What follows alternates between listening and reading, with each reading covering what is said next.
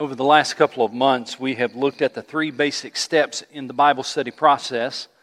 Uh, I'm not going to spend a lot of time on that, but just to kind of give you the framework of what we've looked at in the last several months. Uh, the first step, of course, is observation, where you ask the question, What do I see?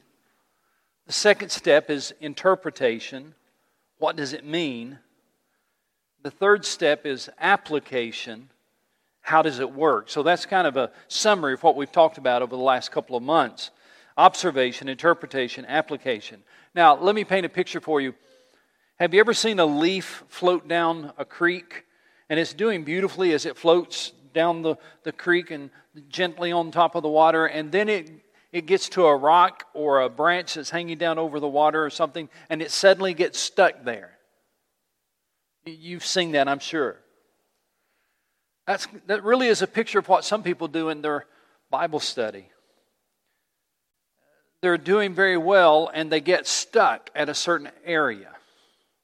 Now, I want to remind you what the three stages are or the three steps because I'm going to ask you a question. The question will be this Where do you think people get stuck most in Bible study? So the, the options are observation, interpretation, application where would you think people usually get stuck as they're going down the process of understanding Scripture? Give me your thoughts. Interpretation.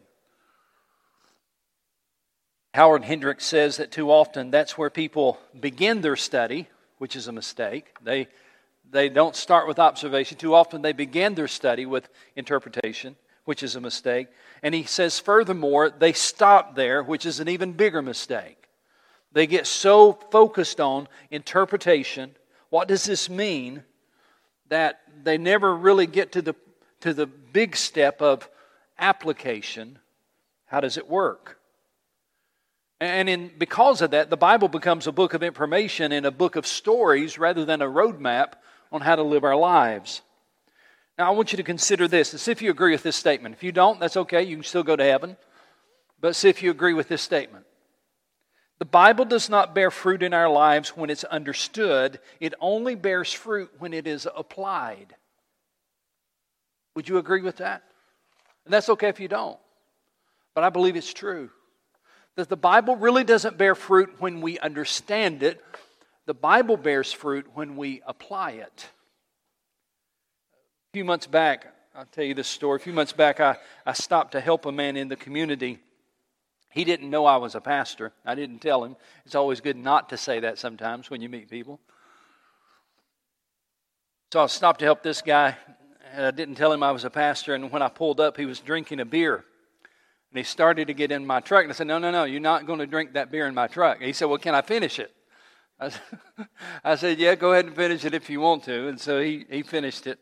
And then he got in my truck, and we were driving somewhere, and he was dropping cuss words every once in a while. And, uh, and then he started talking about drugs, about his brother uh, was really bad into meth and all this. Man, I, I can't hang around that stuff. And he said, I'm, I'm, I'm not going to lie to you, man. I smoke pot every now and then, but I don't do that hard stuff. And, and so it was that kind of a conversation. So I started talking to him about the Lord. And guess what he did? He started quoting scripture to me. He knew the Bible. Surprised me. He start, I mean, he, he had memorized some things. And he literally started quoting scripture. And I learned something that night. And I want you to write this down. This is, this is not in our book, How to Read Your Bible Like a Seminary Student. It's not in the book. This, this is just something that, that this is Keith's information if you want to write it down. It's a profound statement, all right? So you get ready to write this one down. You're going to need this one in your notebook because it's such a profound statement. Here it is Information without application is just information. Isn't that profound? But isn't that true? Information. I know stuff about the Bible. I know some verses. I can quote some of them. Information without application is just information. There's nothing life changing about it. You know, but let me remind you the Bible wasn't written to give you a head full of knowledge. The Bible was written to transform your life. So, information without application is just information. Now, let me ask you a question. When you open your Bible, what is your purpose in reading it? You don't have to answer that out loud, but I want you to try to answer it quietly to yourself. When you open your Bible, what is your purpose in reading it? We frequently come to the Bible to read it, to study it, to teach it, maybe even to outline it. But how often do we come to the Bible to be changed by it? Let that sink in. That was a convicting thought to me. What's your purpose in reading it? When you come to the Bible, what's your purpose? Uh, if my purpose is just to read it or to study it or to teach it, perhaps I'm not allowing it to change me. There's an inherent danger in Bible study. And the inherent danger is it can degenerate into a process that is intellectually fascinating and spiritually frustrating.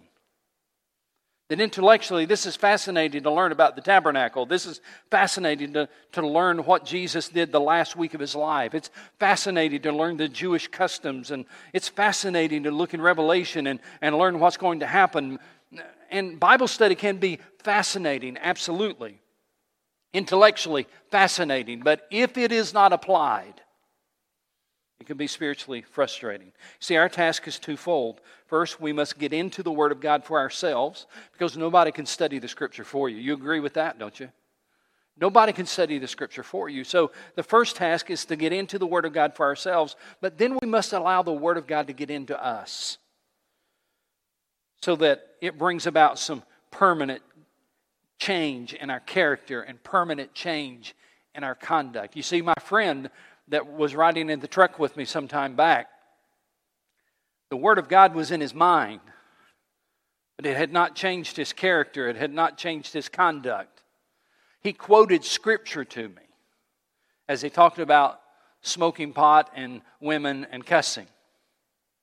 Had not changed his conduct, it had not changed his character.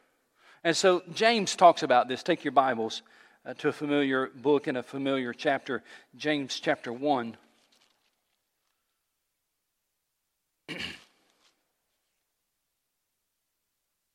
James chapter 1. Look at verse 21.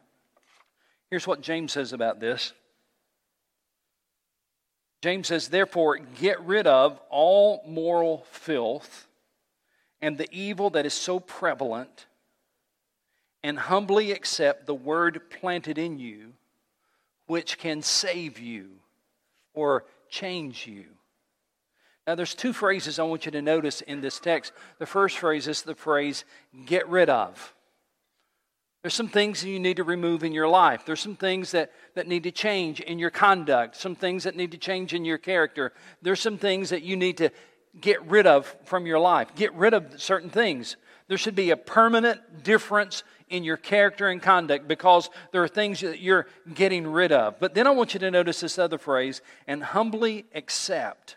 Humbly accept what, church? Talk to me. Humbly accept what according to that text?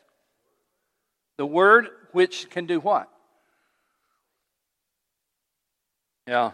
Humbly accept the word planted in you which can save you. The, the, that phrase, humbly accept, is an interesting word in the original language. It basically means to put out the welcome mat. To put out the welcome mat. Do you welcome the truth of God's word into your life? Do you invite God's word to come into your heart? Do you invite God? Do you put out the welcome mat and ask God to, to work in your life? That's what he's talking about here. And then he goes on to say this, verse 22 Do not merely listen to the word and so deceive yourselves. What are the next four words? Do what it says. If you want to see life change, do what it says. Don't just merely listen, don't learn and have knowledge, but do what it says. And then he goes on this classic illustration, verse 23. Anyone who listens to the word but does not do what it says is like a man who looks at his face in a mirror, and after looking at himself, he goes away and immediately forgets what he looks like but the man who looks intently into the perfect law that gives freedom. Do you know why you ought to study your Bible? Do you see how it's described in verse 25? Verse 25 describes it as the perfect law that gives freedom and continues to do this. has a habit of doing this. He has a habit of getting into the Word of God and letting the Word of God get into him or to her, and continues to do this, not forgetting what he has heard, but doing it. There's that phrase again. He will be blessed in what he hears. Is that what your Bible says? He will be blessed in what he does. Everybody, look up here for a minute. Do you want the blessing of God in your life? I, I, I bet you do. Did you know that the blessing of God is related to your obedience to the Word of God? He said, and if you will intently look into the Word of God and continue to do this, if this becomes your holy habit, to the point that you're trying to live the Word of God, you will be blessed in what you do. You will have the blessing of God on your life. So, how do we go about the process of applying the Scriptures to our lives? How do we go about the process of doing what James was talking about. That's what I want to talk to you about tonight, and then I'll finish it up next Sunday night. I'll, I'll go ahead and tell you that we're going to get halfway through this, and then we'll take a break, and next Sunday night we'll talk again about this process of application. There are four words I'm going to give you. I'll probably give you two of them tonight and two of them next Sunday night.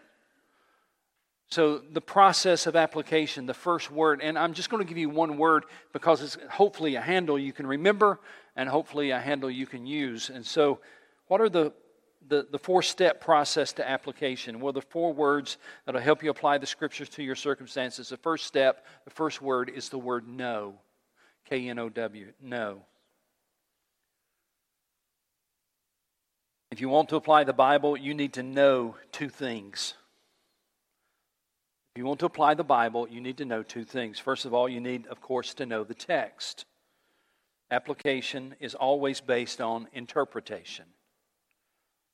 Let me just underline that for you that if you start with a faulty interpretation, it likely will lead to a faulty application. So, the better you understand a passage of Scripture, the better you'll be able to put it to use. So, that, that first step of or that step of interpretation is critical to understanding the way to apply the text. Now, let me give you this key principle. Write this down. Interpretation is one, application is many. Interpretation is one, application is many. I'll explain what I mean by that. There's only one ultimate interpretation of a passage of Scripture. Only one interpretation of a passage of Scripture. The text doesn't mean one thing today and something else tomorrow. There's only one interpretation of the Scripture. And the text doesn't mean one thing for you and another thing to somebody else. There is only one interpretation of Scripture. Whatever it means, it means for all people and it means for all time. There is only one correct interpretation of a Scripture. However, how we apply that scripture is many.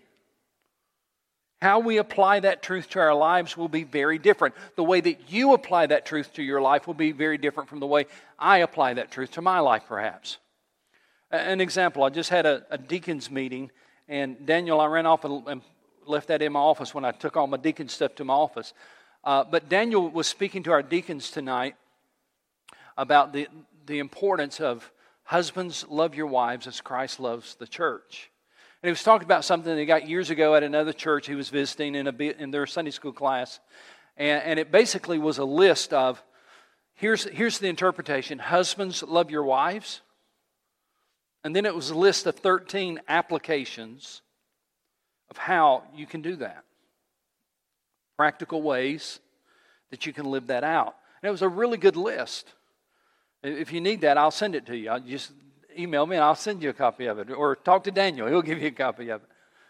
But, but it, it was, the interpretation is clear.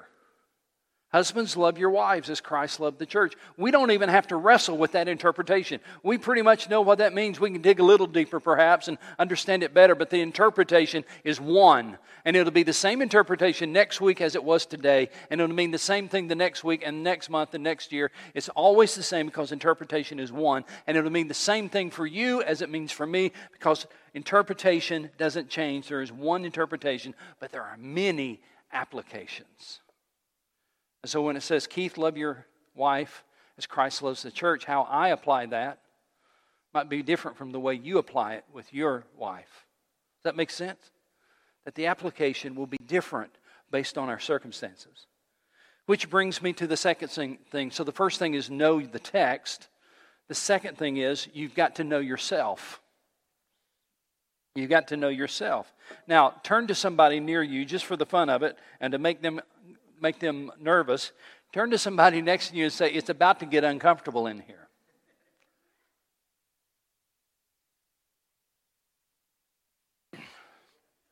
Now, now, listen. If you are going to apply the text, you not only need to know the text itself, you also need to know yourself. Go with me 1 Timothy chapter 4. 1 Timothy chapter 4.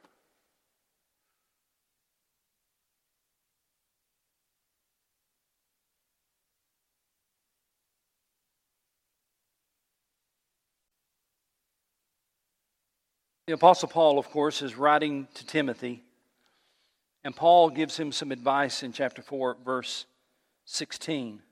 In fact, the, the, the, heading on chapter 4 in my Bible says Instructions to Timothy.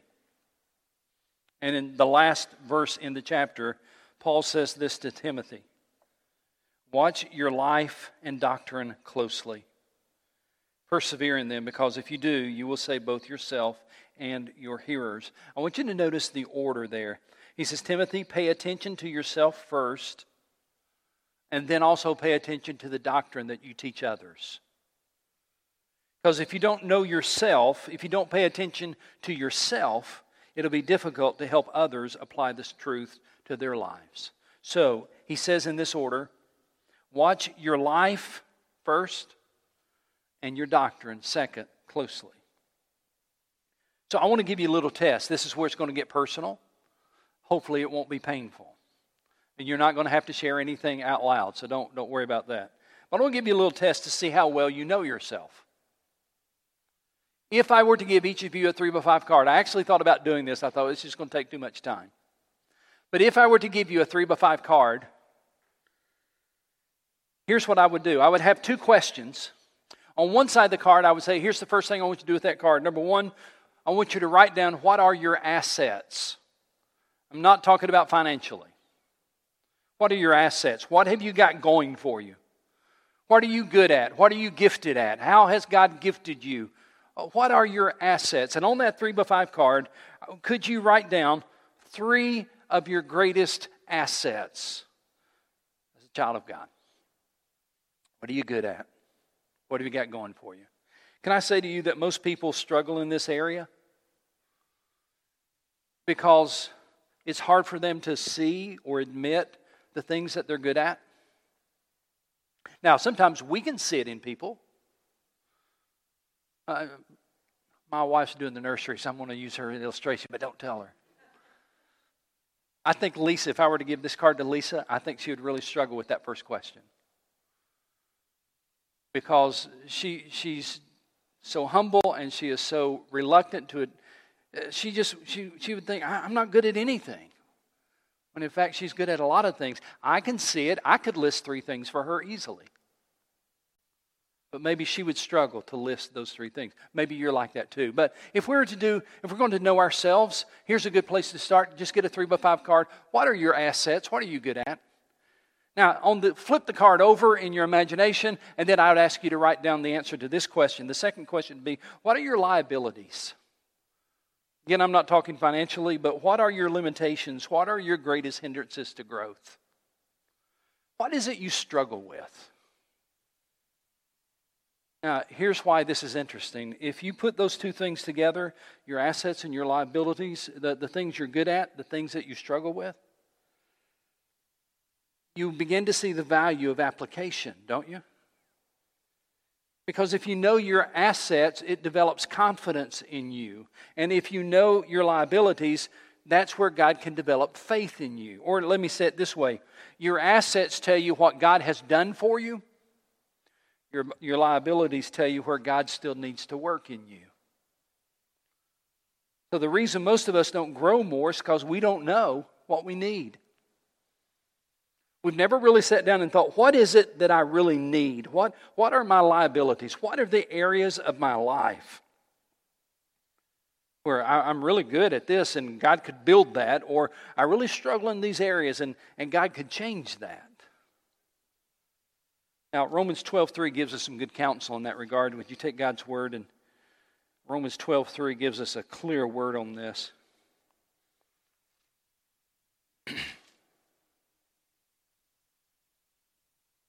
Here's what it says. Again, the Apostle Paul is writing this time to the church at Rome, and he says, For by the grace given to me, I say to every one of you, and I've underlined this in my Bible, maybe you need to underline it in yours. I say to every one of you, do not think of yourself more highly than you ought, but rather think of yourself with sober judgment in accordance with the measure of faith God has given you. Do not think of yourself more highly than you should. Sometimes we can get an exaggerated opinion of ourselves and we can get all puffed up about who we are and what we've done and what we're doing. Paul says, listen, don't get too puffed up. Don't, don't, don't get too high on yourself. But at other times, we go the opposite direction, don't we? We get a distorted view of ourselves and we begin to kind of dump on ourselves. And can I say to you that every time you dump on yourself, you're doing the, the devil's work? And can I remind you, he doesn't need your help? He is pretty good. He's a specialist in the area of kicking you, criticizing you, telling you how bad you are. You don't need to help him in that area. So, the first step to spiritual growth, or the first step of application, is to have insight into the passage itself and insight into yourself. That's the word know. K N O W. Now, let's talk about the second step in application, and that is the word relate. Write that down. The word relate. We're talking about the four step process of application, and the second step is the word relate. The art of applying the Word of God is to ask about how the, the Scriptures relate to your world. Look in 2 Timothy chapter 3. I bet you know the scripture, but let's look at it again. 2 Timothy chapter 3.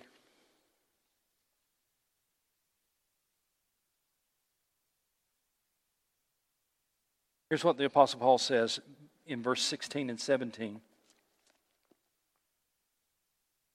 All scripture. How much, how much scripture, folks? All scripture is God breathed It's kind of what I was talking about earlier how the Spirit of God uses the Word of God to bring about comfort and change in our lives. And the reason the Spirit of God is able to do that is because all Scripture is God breathed. And is, what's that next word? Talk to me. It's, it's God breathed, but it's also useful. I love that word. That the Bible is actually useful. And what's it useful for? He gives us four things for teaching, for rebuking, for correcting and for training in righteousness. I've shared with this with you before, but let some of you perhaps have not heard it. Let me explain what all of that means. Uh, the word, look at the text again. The word, it's useful for teaching, that is to show me what I need to know. It's useful for rebuking, to show me what I need to stop. It's useful for correcting, to show me what I need to change. And it's useful for training, to show me what I need to do. All scripture is useful to bring about change in my life. All scripture is useful to bring about change in my life. Sometimes when I come to the Word of God, God's showing me something I need to know. Sometimes when I open the Word of God, He's showing me something I need to stop. Sometimes when I open the Word of God, He's showing me something I need to change. And sometimes when I open the Word of God, He's showing me something I need to do. But it all has the idea of this is how my life can be different if I'll respond to the Word of God. Write this down. Our goal is to bridge the gap between what was said then and how it works now in our lives. Our goal is to bridge the gap between what was said then and what is said now and how it works in our lives. So, under the, under the heading of relate, we're still under that second step. The first step was know, the second step is relate. Under that second step of relate, I want to give you uh, 10 things to help you see how we can live out the Word of God, how we can take the Word of God and relate it to our lives. This is going to be more of a checklist or a grid to say, okay, if I take this passage of Scripture and then I have this checklist or this grid, it will help me to take that Scripture and bridge the gap between what was said then and how it works now in my life. And so these are going to be 10 areas, basically, that you can ask Does that Scripture relate to this area of my life? I'm looking at the clock. We probably won't get through all 10. We may do five now and, and five next Sunday. But 10 ways that you can live out the Word of God, you can relate it to your life. And of course, this is not an exhaustive list. And if you don't like my list, you can make your own. You can add to it, change it, whatever you'd like to do. The thing is, just make your list real and let the Word of God penetrate your life. So, here's 10 ways that you can live it out that you can relate it to your life. First of all, is the word home. When you're reading a scripture, ask yourself uh, if this relates to your home life. Whether you're married or single, whether you have kids or no kids at all, the Bible has a great deal to say about our homes. The home is the central place where we're called to live out our faith. And so as you're reading Scripture, one of the things you need to be looking for is is this a Scripture related to how I should live out my life in my home? And so let me give you some, some questions to ask. And again, these are not intended to be exhaustive questions, these are intended to simply illustrate how you can try to relate the Scripture to your home life. Questions like How should I treat my spouse? Does this Scripture speak about how I should treat my spouse? How should I treat my kids? Does this Scripture address my relationship with my kids? Does it address my role in the home? That's another question. Another question would be Does it challenge me to forgive somebody in my home? Does it challenge me to ask for forgiveness of somebody in my home? Does this passage speak to how I should use my home for God's glory? So, so as you're reading Scripture, is there a word here that relates to your home, to your home life? So that's, that's one way to try to relate Scripture to life. Think about it in terms of your home. Number two, think about it in terms of your values. Your values are the principles or standards by which you live your life. And so, does this text pit God's values against the earthly values that you, that you face at work? Does this text pit God's values against the cultural values that you see out in, in society? Do I value the things of God or am I letting the world around me squeeze me into its mold? What are the things that are val- my values? Have my values changed? Am I compromising my values? All of those kind of questions you can read a text and say, Does this say anything to me about the values that I have and the way I live my life based on those values? Here's a third one finances. The Bible talks a lot about money. And it might surprise you to find out Jesus said a lot about money. He often used money as an illustration in the Gospels. Let me just show you one example. Go with me to Matthew chapter 6.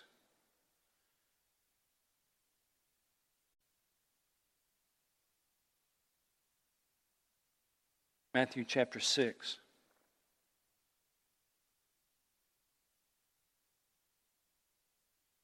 Jesus is speaking, and he says in verse 19, probably familiar to all of you do not store up for yourselves treasures on earth, where moth and rust destroy, and where thieves break in and steal, but store up for yourselves treasures in heaven, where moth and rust do not destroy, and where thieves do not break in and steal. For where your treasure is, there your heart will be also. And so, as you're reading any text in the Bible, one of the things that you can ask is I'm trying to relate this text to my life. Does this text say anything about my finances? Does say anything about the way I'm, I'm to be a good steward of what God has given me? Does this text speak at all to the role of money in my life? Is this text showing me anything about my heart as it relates to my money? So that was number what? Three or four? Three? Here's number four that is sexuality.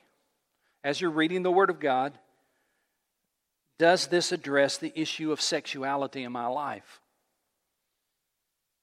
See, God designed the human body and God designed sex itself. But he also designed it to be to function in a certain way, in a certain relationship of husband and wife, and not outside the relationship of a husband and wife. So, as you're reading the text, one of the ways to relate the text to your life is to ask questions like How does this impact my marriage? Is this passage warning me about temptations that I may face? Is this passage showing me how to be faithful to my spouse? Does it convict me of my perspective or my expectations of my spouse? Is this passage showing me something that I need to avoid relating to this issue? Again, you're just taking the Word of God and using this grid to say, does this relate at all to these areas? Number five is this one business. Work is a part of life and it consumes a great deal of your time, doesn't it? You spend a lot of time at work. And so when you're reading the Word of God, you're, you're looking for questions like is there any, is this text that i'm reading does it say anything about how i treat others at work does this text say anything about my relationship with my coworkers? Does it say anything about how I should respond to that person on the phone? Does it say anything about my honesty in my reporting? Does it say anything about integrity in the way I do my business? Does it say anything about cheating on, on this form or on that regulation? Does this text speak to anything in my life regarding my work? Powerful question.